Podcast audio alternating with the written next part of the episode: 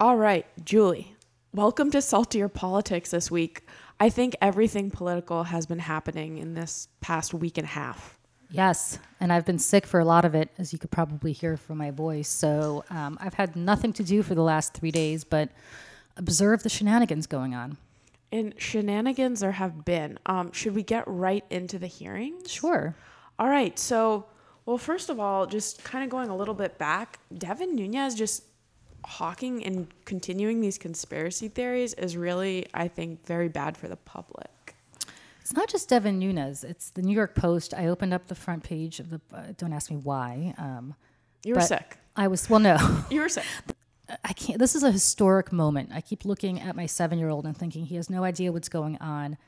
But um, I was born, not in this country, obviously, but I was born in 1973 um, when the Watergate hearings were going on, and I can only imagine uh, the adults, the parents who were watching the Watergate hearings at the time and looking at their children and thinking, God, you have no idea what's transpiring right now in the White House and with respect to our country. That's kind of how I feel looking at him.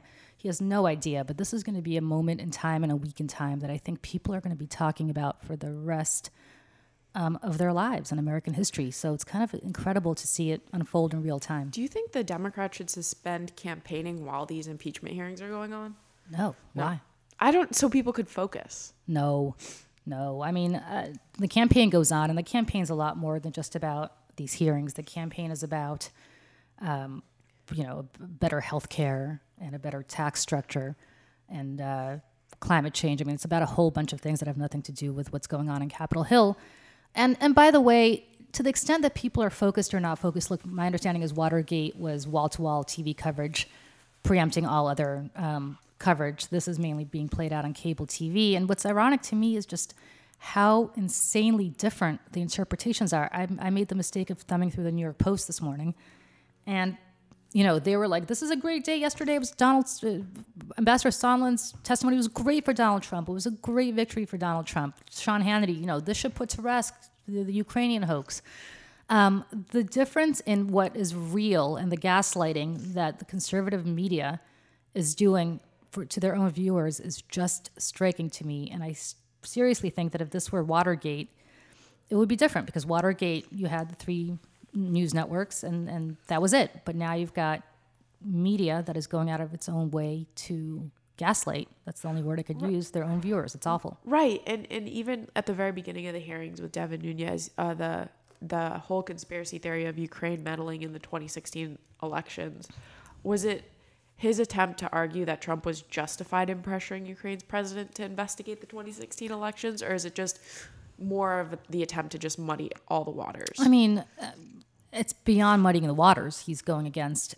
Uh, he's the former chair of the Intelligence Committee. I mean, he knows exactly who meddled in the 2016 elections, and that man's name was Vladimir Putin of Russia.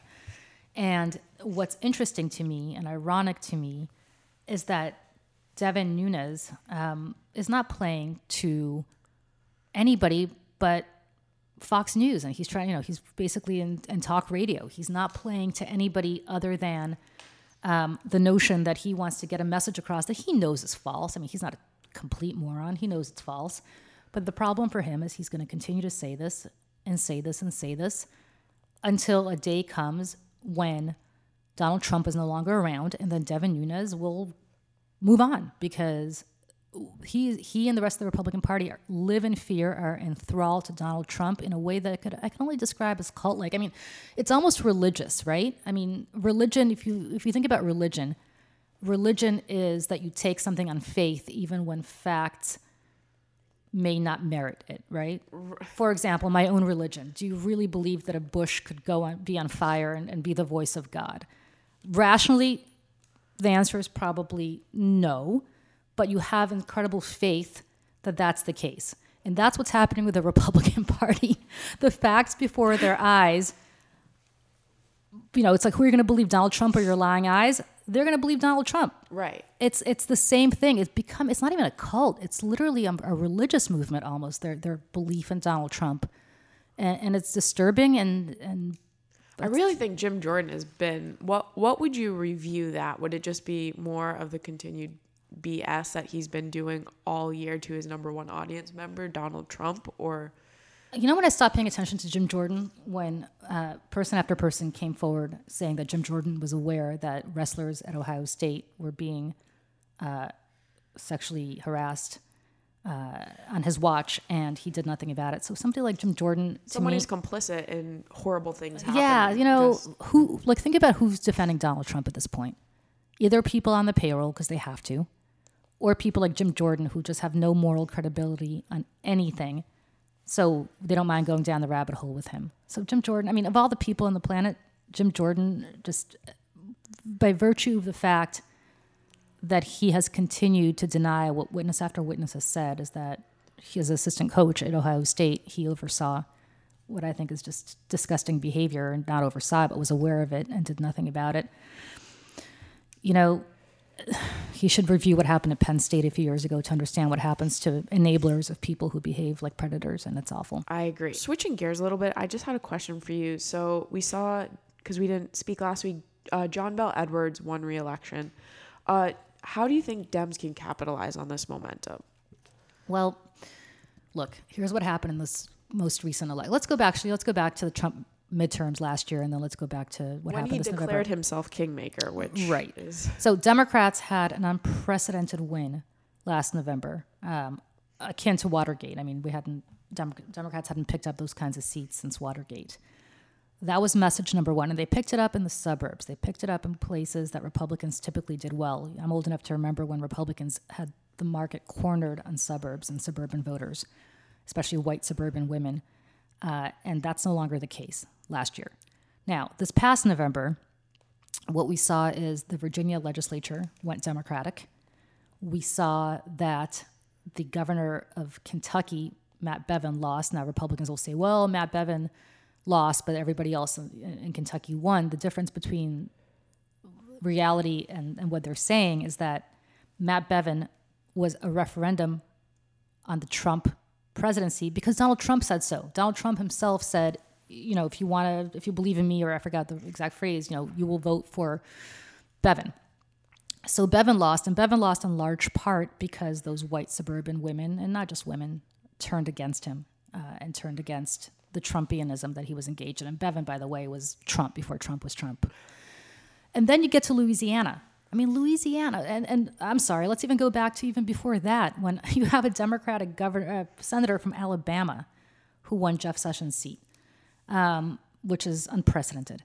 So then we get to Louisiana, another very, very conservative, deep South state. And John Bel, Bel Edwards just won the runoff there, a Democrat. If I'm a Republican, I'm starting to wonder why I'm so terrified of crossing Donald Trump. The reason they're terrified, by the way, is they're worried about losing primary elections. Okay, I get that. But there are primaries happening in the early part of next year February, March, April. Like, I don't know when Susan Collins is. I think the main primary, if I'm not mistaken, is in June. And I don't expect this impeachment hearing to go to June. But if you're Susan Collins, you're Cory Gardner, or you're, uh, you know, any of these Republican senators who are up next year, once you get through your primary and you don't have Trump opposing you, do you not understand that it is in your interest in a general election to distance yourself from him and more importantly, to stand up to him? That's what I don't get. They're so panicked about a primary from the right, and this has a much larger issue about gerrymandering, which you can get into and the way maps are drawn and the fact that we don't really have competitive districts anymore. But we do have competitive states Maine, Colorado, Arizona, uh, all of which are on the ballot next year.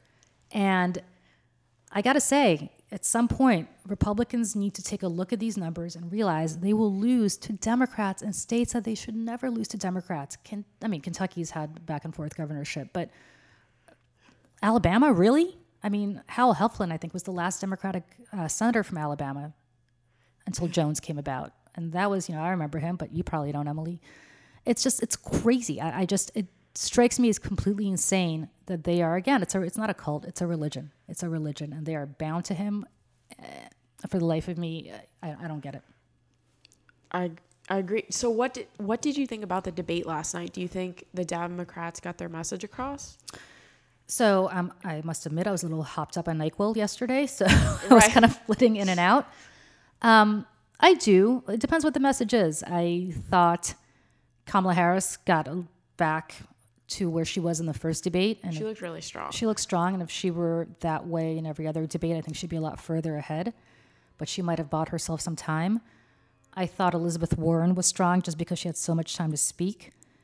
I thought that Cory Booker was very strong. Um, and uh, I thought a lot of them were strong. Biden, I was a little concerned. I think he, he sort of stumbled and was all over the place. He just had a lot of gaffes. Like the problem with Joe Biden is if Biden were say, speaking the way Steyer or Yang or any of these lower level, lower tier candidates spoke, um, he'd be through the roof right now. But every time he has a debate, and, and people keep saying, "Well, he's not, you know, strong in the debate stage," but okay, but that's that's campaigning, that's reality. I find when I was listening to him, it's when I listen to a friend who's learning a new language or like I'm speaking Spanish to someone, I'm like waiting for the next word to be right. Yeah, And I was waiting for that yeah. Biden. Oh, that's a great, yeah, that's a great analogy. But Buttigieg, by the way, may I repeat, was, I thought, really good as well. What do you um, think of Tulsi? So Tulsi is Tulsi is starting to get on my last nerve. Yep. Um, Tulsi's starting to get on my last nerve for a number of reasons, not the least of which is Tulsi just seems to be in it to troll now. Right. Like Tulsi is going for after. attention. Yeah, I mean, I don't even. Kamala Harris went after Tulsi, I guess, because she was an easy one to go after, without angering, you know, the base. I think some people were offended that she went after Joe Biden the way she did in the first debate. So Tulsi's an easy one to go after. But Tulsi, at this point, Tulsi's just trolling. I mean, it's not that Tulsi's any lower. Uh, look, Tulsi is exactly where Yang is, where Steyer is, where Booker's back and forth. Um, a lot of these lower tier candidates are, are where Tulsi is, so it's not like she has no chance and, and the rest of them do. It's that she spends more time trashing everybody up on that stage and Hillary Clinton, unbeknownst to me, I mean, why is she even bothering? Hillary Clinton's not even a factor right.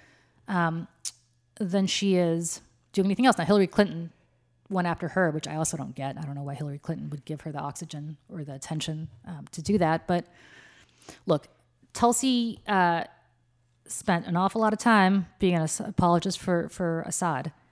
And that's when the, the way Jim Jordan lost me in Ohio State is when Tulsi lost me on Assad in Syria. Right. Tulsi seems to be echoing a lot of Russian foreign policy. And I'm certainly not a neocon. I'm certainly not a interventionist the way Tulsi would say that people who criticize her are.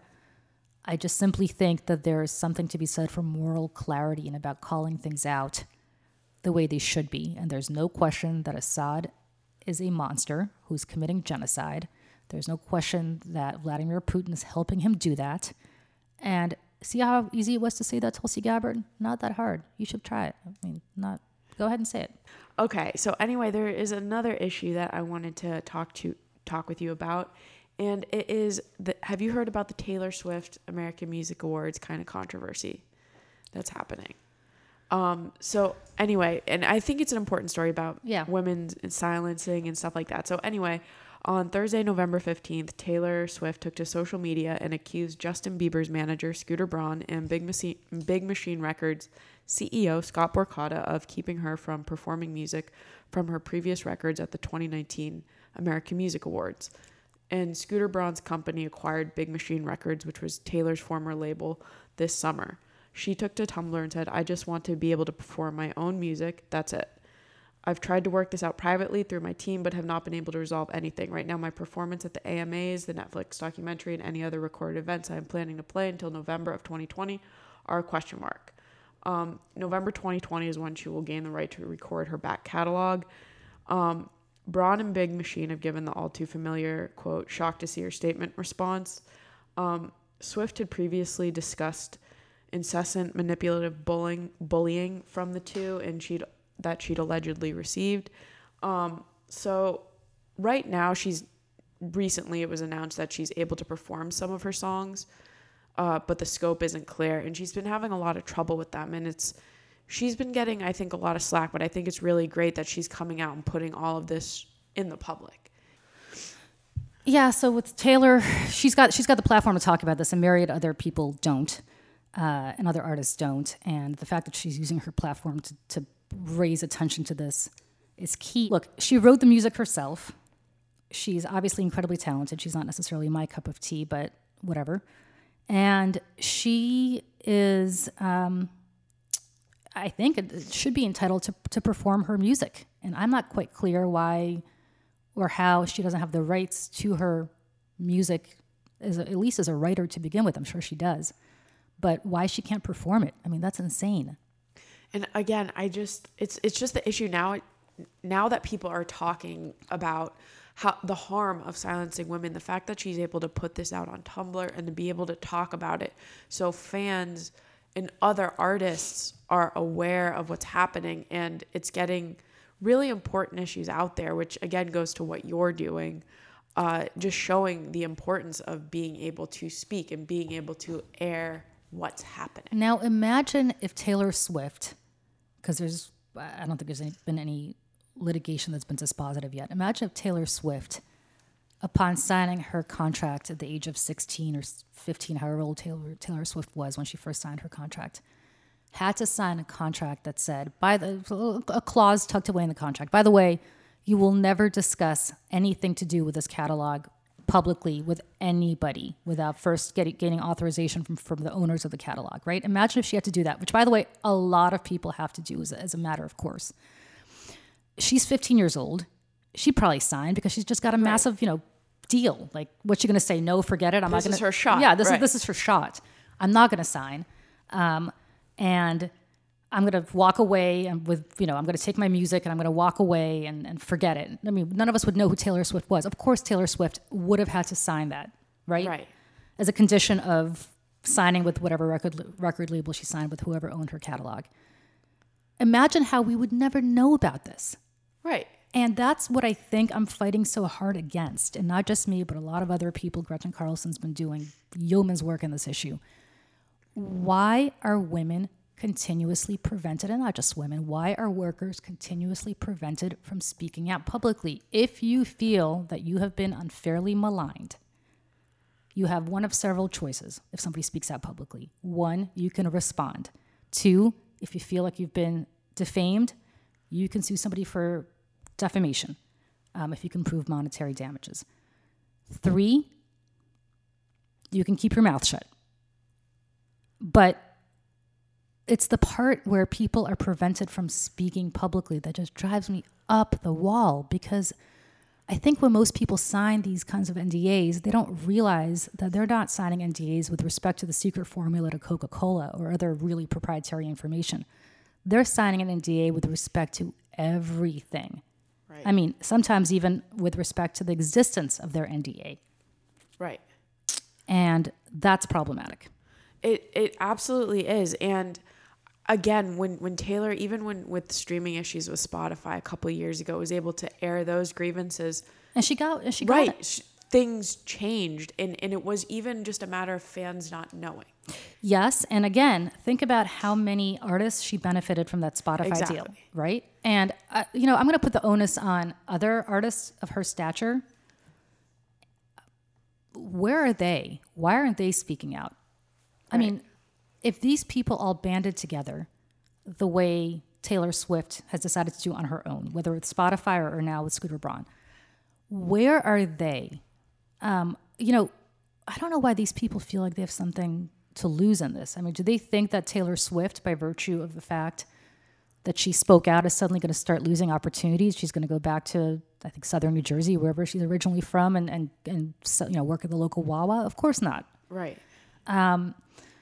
So I wish more people would speak up, and I wish more celebrities would speak up because all of them have been subject to it. And let me tell you something: with respect to bad work behavior, it's it, it kind of goes back to, and this is somewhat related to the Taylor Swift issue. It, how many people knew about Harvey Weinstein? I mean, Right. everybody knew about Harvey Weinstein. I don't even work in the business, and I'd heard these stories about Harvey Weinstein, and I've never met the guy. Uh, and I'd heard that repeatedly from people. And it, even even in the in Catch and Kill, it was every time Ronan just talked to people outside associated, they're like, "Oh, Harvey, that's Harvey," and it was like everyone. Yeah, everybody knew about it. And then you have people like Meryl Streep, who I love and is a great actress, but was in a real position by virtue of her celebrity, by virtue of her establishment to say, you know what? What Harvey Weinstein is doing is not right. And then, you know, she's praising Harvey Weinstein as the king.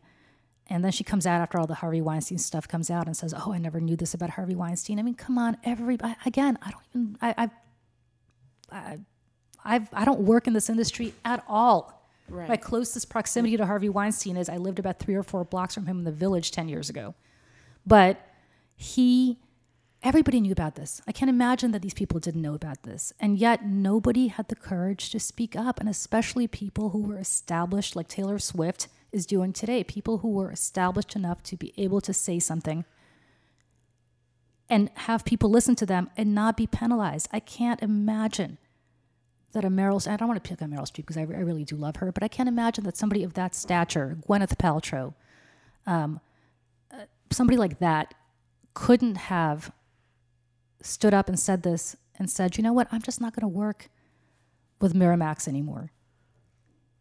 And, and what was Harvey Weinstein going to do if enough women came forward and publicly said this 10 years ago, 15 years ago? What was he going to call Disney and call all his other friends at all the different studios and say, oh no, don't hire them, they're difficult to work with? Right. Which is what he did to lower level women to, to, to less, you know, prominent women He's not going to do it to Meryl Streep. Right. He's not going to do it. Like he did it to Mira Sorvino, who was really on the, remember she won an Oscar. She was really on track to, to have an explosive career. Suddenly she disappeared because of that. He called other people and basically Ashley Judd. I mean, the whole women are difficult to work with thing is my favorite. I mean, notice how that's always said about women.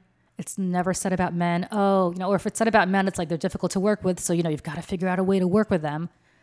I mean, everybody knew Bill O'Reilly was hard to work with at Fox, right? But nobody ever said, "Oh, Bill O'Reilly's hard hard to work with. Let's get rid of Bill O'Reilly." People they were just like, looking at the results. They're like, "Wow, look at how much how many people are watching his show." It's not even that. Everybody was like, forgivable. Yeah, I mean, that's not even that. It was like, "Oh, he's hard to work with." So when you when you go into the studio with Bill O'Reilly, you know, you gotta really just make sure you you, you treat him with deference and respect because he's a little you know touchy. Like, imagine with a woman that being done.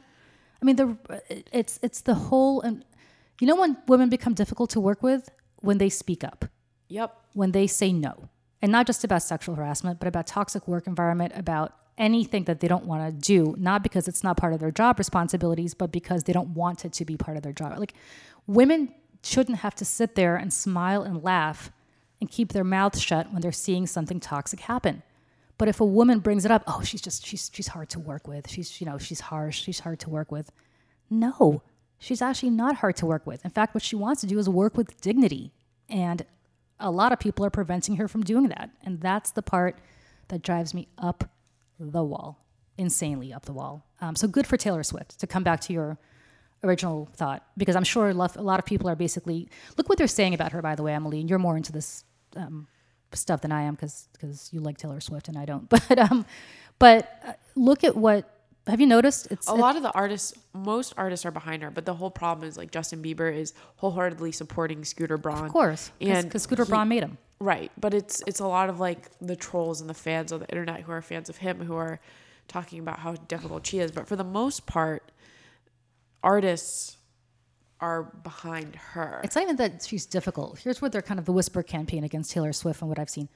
You know, she's difficult oh Taylor Swift, she'll pick a fight with anybody. Right, she's doing it for attention. She's doing it for attention. Like she's Taylor Swift. She doesn't need she, attention. Right. Like she's doing it for attention. She just you know she because this is what she wants attention on, not her album. Like yeah, the music. Yeah, she's picking a fight just to pick a fight. Look at all the other people she's picked a fight with. She's picked a fight with Kanye. And she's picked a fight with Kanye again, and she's picked a fight with Spotify. Now she's picking a fight with poor Scooter Braun all this woman is doing is standing up for herself. And now suddenly she's being difficult. And oh, the sweet Taylor Swift that everybody knew, oh, she's really not that sweet. She's really not that, you know, she's really not like that in real life. She's just a pretty awful person in real life. She's difficult to work with. Consistent nonsense and garbage, but it's the same narrative everywhere. You hear it in media, you hear it in Hollywood, you hear it in politics, consistently said about women who stand up for themselves. They are difficult to work with if they're difficult to work with, it's because you're creating a hellish landscape for them to be working in and they're saying no to you. That's the answer to they're difficult to work with. Yep. So this is getting me right into why I'm salty this week. Yes. So anyway, I did this story with about the this Colorado this high schooler in Colorado uh, is angry at her music literature class teacher because he assigned an Allen Ginsberg poem, the poem Howl. Right. And anyway, it has some sexual imagery, drugs, all that stuff in it. and she was offended because she had to read it out loud to the class. Anyway, now her dad and is being represented by a lawyer for the Liberty Institute, I believe, who has represented a lot of anti-LGBTQ cases. It's an evangelical law firm. Anyway, um, her argument is that the parents she should they the school should have told the parents about this this material in it. And i i, I interviewed uh, her her dad and the lawyer and i asked them i'm like you know the bible talks a lot about prostitutes and breasts and all different things. So do you think now when teachers are teaching the bible that they should you know give warnings to parents about that? And he's like sure. And they're also equating it to being like having this girl have to read this out out loud in class how how is that possible in the me too movement in the weinstein era and i'm like how are you equating this to me Too? Are they being, are they being power. triggered? The same people who want safe spaces are they being right triggered? they're being i like right it's a little snowflake-ish if i have to use their own language but i'm just it making me so salty because the double just the the two the wrongness of If- this You know, if you're going to be moralistic on this issue, um, you should be moralistic on this issue in every way. So, Right. for example, um, there is some serious controversy now about reading uh, Huck Finn because the N word is used in Huck Finn all the time. And, for example, The Merchant of Venice, which is very anti Semitic, uh, with Shylock, and that's a Shakespearean play for anybody who doesn't know. The Great Gatsby has a lot of anti Semitic imagery a, a lot of literature throughout human history and great literature. Um, Oliver Twist. I mean, good God, I love Oliver Twist, but they refer to Fagin, the villain Oliver Twist, as the Jew. I mean, Dickens just refers to him as the Jew. And he's a villain in the very, you know, with a hook nose and, and all he cares about is money. I mean, it could not be more stereotypical. So the question is do you send a trigger warning to parents and to for students everything for it's everything school which makes me mad. or do you just say, look, this is reality? This is an instructive lesson into the mores of what society has been like for two millennia, right and lo- not two millennia, for the existence of society. Um, the reality is, you will have provocative books. All great books are provocative. All great books are uncomfortable. I have yet to read a truly great novel that is not the Does- does- one that- that's memorable that that doesn't make you feel uncomfortable. Right. Right? I think uh, because it makes you rethink I've said this before. I think Lolita by Vladimir Nabokov Right. is one of the greatest novels of all time. It is about an awful subject. It is about pedophilia. But it makes you think about the gay. It makes you. But it makes gays, you like but, everything. But it makes just- you think it's. But it makes you think about not about pedophilia. You understand that pedophilia is awful, and, and you cringe as you're reading the book throughout. But you shouldn't have a trigger warning right. about that book. I mean, consistent, consistently. I mean, you think about. I don't. Let me let me pick a movie. Gone with the Wind, considered one of the greatest movies of all time, right? Makes African Americans either look dumb and incompetent or happy about the fact that they're slaves, right? There's not one unhappy African American in that entire book. Everybody's very happy to be sla- a slave. It was written in 1936 by Margaret Mitchell, who was a Southern woman and who probably heard these stories from her grandparents who were alive during the Civil War or some family member, I assume. Of course, of course, it's not true to life because, of course, we know that that's not the African American experience down south at all. Right. But nevertheless, this is exactly this is considered one of the greatest movies of all time. You don't shouldn't have a trigger warning. No. You should just understand enough about history to understand this is not real life. And you're so right to be triggered by this. Allen Ginsberg wrote a poem. Right. So what? Allen Ginsberg wrote a poem about breasts and about things that, by the way, as women, we have. Right. And and also I asked, I'm like, do you or do your friends watch Game of Thrones? And she said, Yep.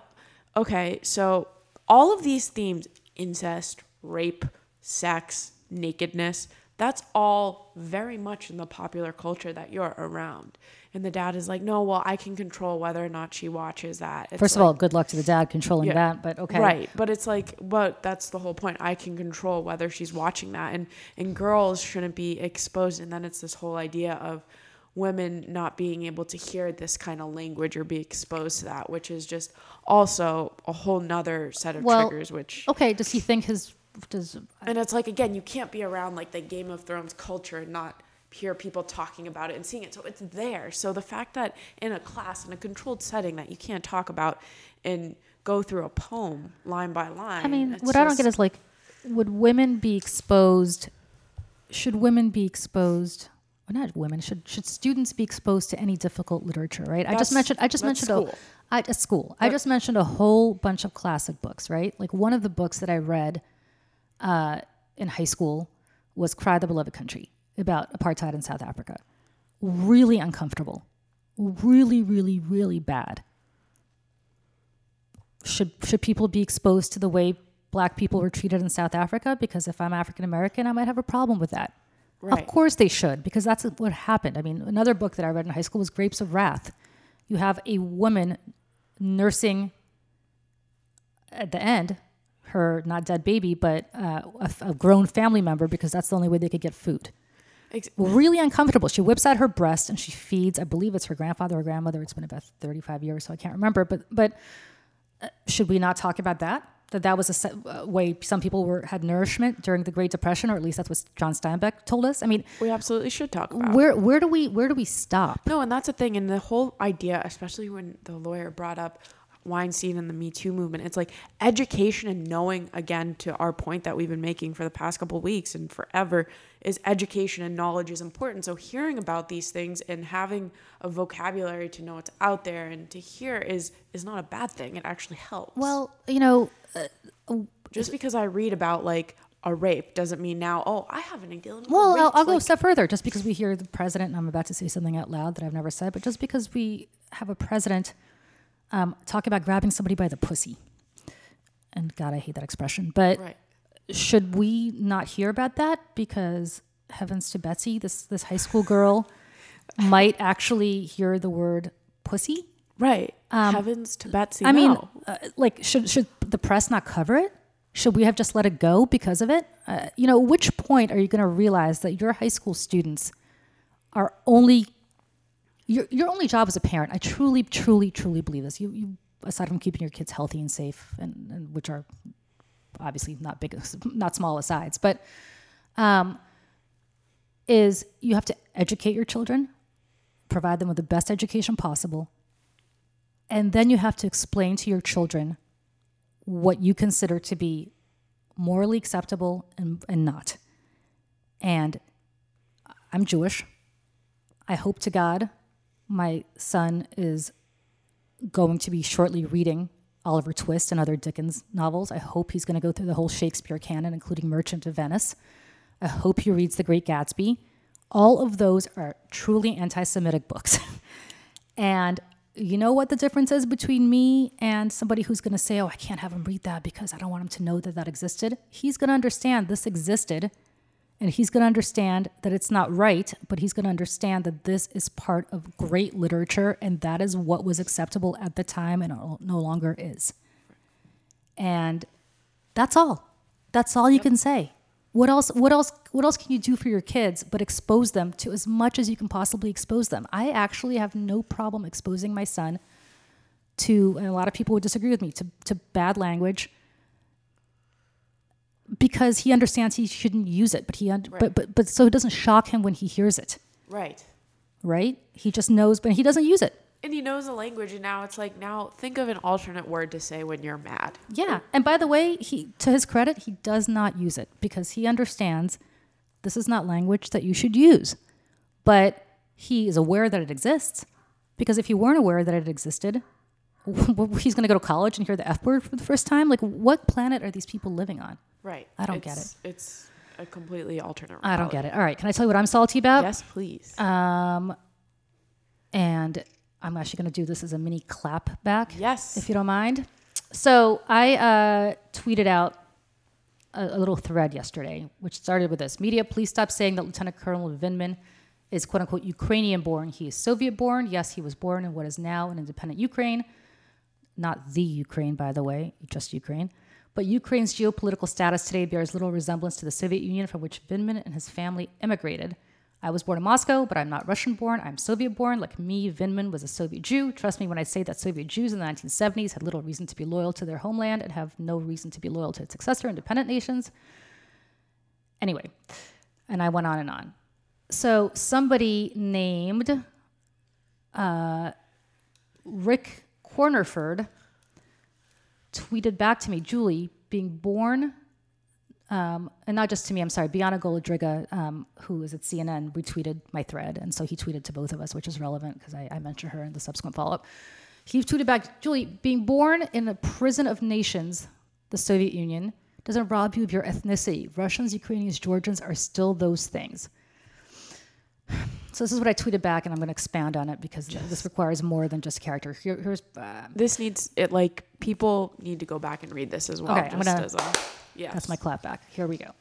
We are not ethnically Russian, Ukrainian, etc., nor were we listed as such on our internal papers. Point five, which is the, it was called пятый punkt, but um, I think you roughly translated as point 0.5, like basically the fifth thing on your on your Soviet domestic passport, which is the passport you needed to carry with you at all times to travel internally. We were not allowed to travel externally.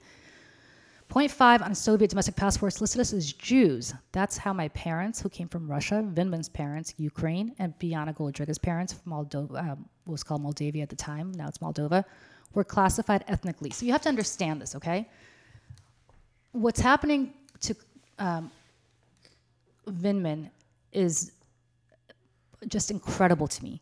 The fact that anybody is questioning his patriotism to this country is repulsive. He was born in, yes, technically what, what was then the Ukrainian Soviet Socialist Republic. But that's like saying, oh, I'm not American because I was born in uh, Georgia, the state of Georgia, or I was born in Kentucky. He was Soviet.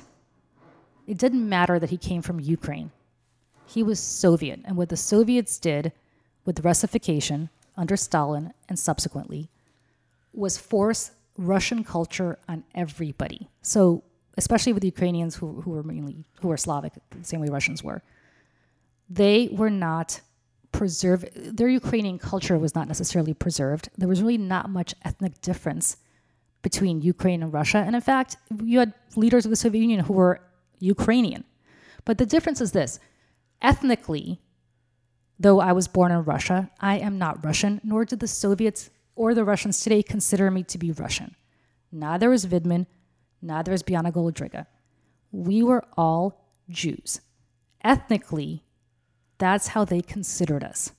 And that's how we are considered today. And in fact, if you speak to somebody from the Soviet Union and they're speaking about somebody and they're saying they had, a, you know, an, what they would consider to be almost an interracial marriage, they would say, oh, she's Jewish, but her husband is Russian.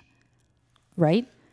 um, it would be like, oh, this is so important. Yeah, like they didn't consider us to be Russian or Ukrainian.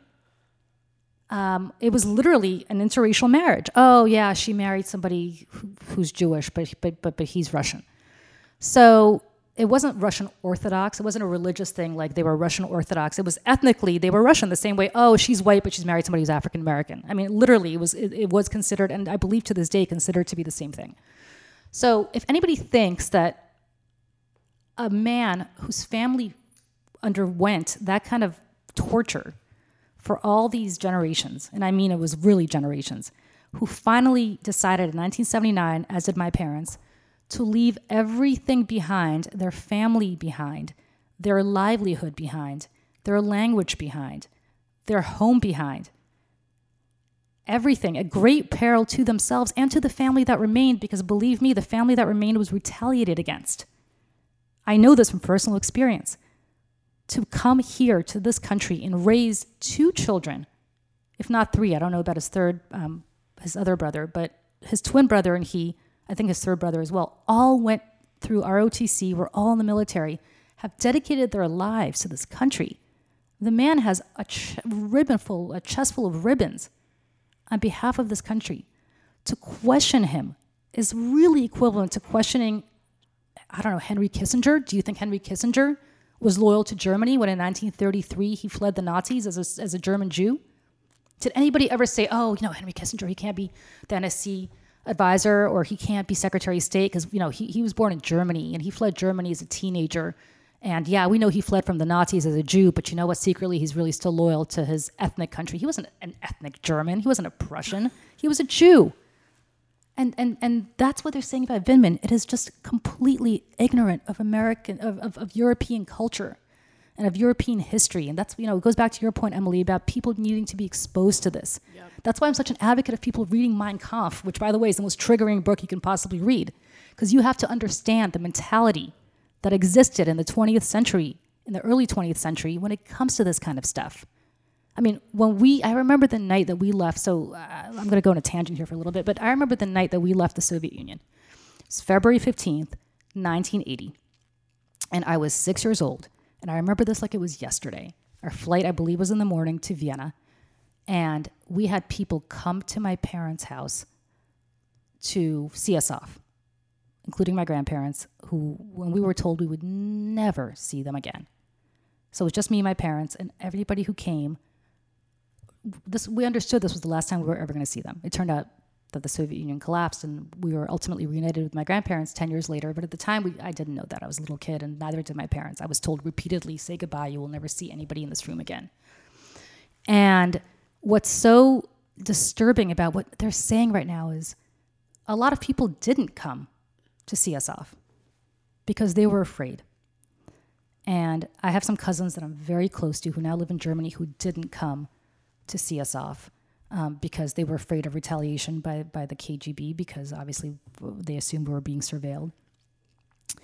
And my father still hasn't forgiven those cousins for not for, for not being courageous enough to, to see them off, to see us off. I actually have no problem. I understand why they didn't. Um, but the reason I say this is this is the system that that Vindman came from. Does anybody really believe he'd have any loyalty to something like that? as opposed to the country that he took a. I the guy almost died in Iraq. He has a Purple Heart on behalf of this nation. And they're somehow questioning his patriotism because the Ukrainians offered him a defense minister position, which he didn't take seriously. Vladimir Putin could show up here tomorrow, I doubt he would, and tell me that you know I could be his his prime minister, and I'd laugh, you know, I'd laugh him out of the room a few years ago, maybe about 10, 15 years ago, I got a very bizarre letter from the Russians basically saying I could have my Russian citizenship if I wanted it. I laughed. Who wants to be part of that country if you come from the experience that we came from? So believe me when I say that nothing, nothing on earth has made me salty is what I saw the Republican counsel do to Vindman when he testified this week. It's absurd. It's offensive to say that they should apologize is doesn't even begin to cover it. This is a stain on the Republican Party that enabled that kind of line of questioning that will far outlive Trump. It is a stain. And any Republican with half a conscience should speak up about it and say that they disassociate themselves from that line of questioning. And if they don't, history will judge them really harshly. And not just history, but I mean contemporary history will judge them really harshly. I think that is a powerful note to end on. Um, anyway, really good. This is this is called being uh, on Nyquil and Dayquil for way too many days, and now I've got you know all this stuff pent up. No, this is great. Um, I mean, happy Thanksgiving. Happy Thanksgiving. Thanksgiving. So, what are you doing for Thanksgiving?